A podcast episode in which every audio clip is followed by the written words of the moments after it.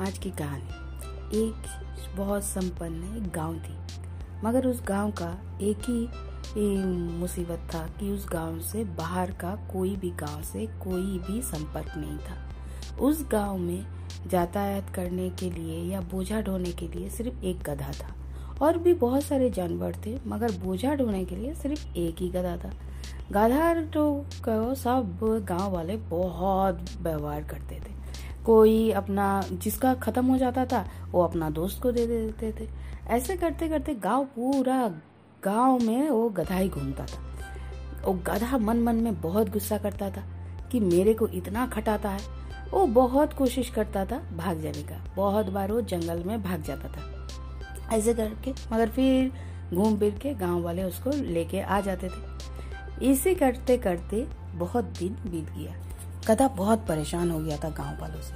वो हर पल सोचता था कि मेरे को इतना काम कराता है, मैं किसी भी हालत में यहाँ से भागूँगा। वो जितना बार कोशिश करता था, गाँव वाले उसको पकड़ के ले आते थे। एक दिन, बहुत दिन बीतने के बाद एक दिन गधा को बहुत गुस्सा आया। उसने क्या किया? गाँव, जंगल में घुस गया और चलते गया चलते गया चलते गया। उस तरफ़ कभी भी गाँव वाले नहीं गए। वो चलते चलते चलते चलते एक दिन, दो दिन, तीन दिन तीन दिन बाद वो एक दूसरा गाँव में पहुँच गया। उसके बाद उसको लगा कि चलो, बहुत अच्छी बात है, मैं तो निकल गया। मगर जब गधा चला गया, तब वहाँ पर सब गाय से भी वैसे ही काम लेने लगा, वैसे ही उसको खटाने लगा, क्योंकि जो गधा का काम अभी यही लोग से करवाने लगा बैल से।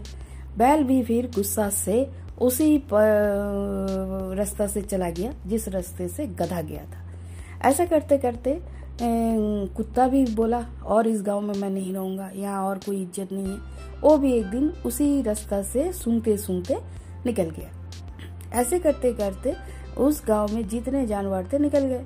ऐसे देख के गाँव वाले सोचे, अरे, सब जानवर यहाँ से निकल के जा रहा दूसरा गाँव। तो हम लोग भी निकलने की कोशिश करते। वो लोग भी दूसरा गाँव, वही रास्ता, सब इतना जन, जानवर गया कि उसमें एक रास्ता बन गई। तब गाँव वाले भी उसी को देखते देखते देखते पार हो गया। फिर उन लोग जब देखा कि उस गाँव में तो बहुत उन्नति किया है। तो फिर गाँव वाले भी आना जाना शुरू कर दिया। फिर गाँव वाले जाके वहाँ पर जो सरपंच था, उनको बोला कि हम लोग को रास्ता बना दीजिए। सरपंच ने फिर एक इंजीनियर को बुलाया और बोला कि मैप बना के गवर्नमेंट से बोला कि हमको रास्ता बना दीजिए। गवर्नमेंट आया नाप जोप किया और दूसरा एक रास्ता बना दिया। गाँव वाला बोला, नहीं ये रास्ता ही बना दो। ये जो है, रास्ता बना हुआ, इसी को पक्का कर दो। इंजीनियर बोला, नहीं, मैं इसको नहीं बनाऊँगा। तो बोलता, क्यों?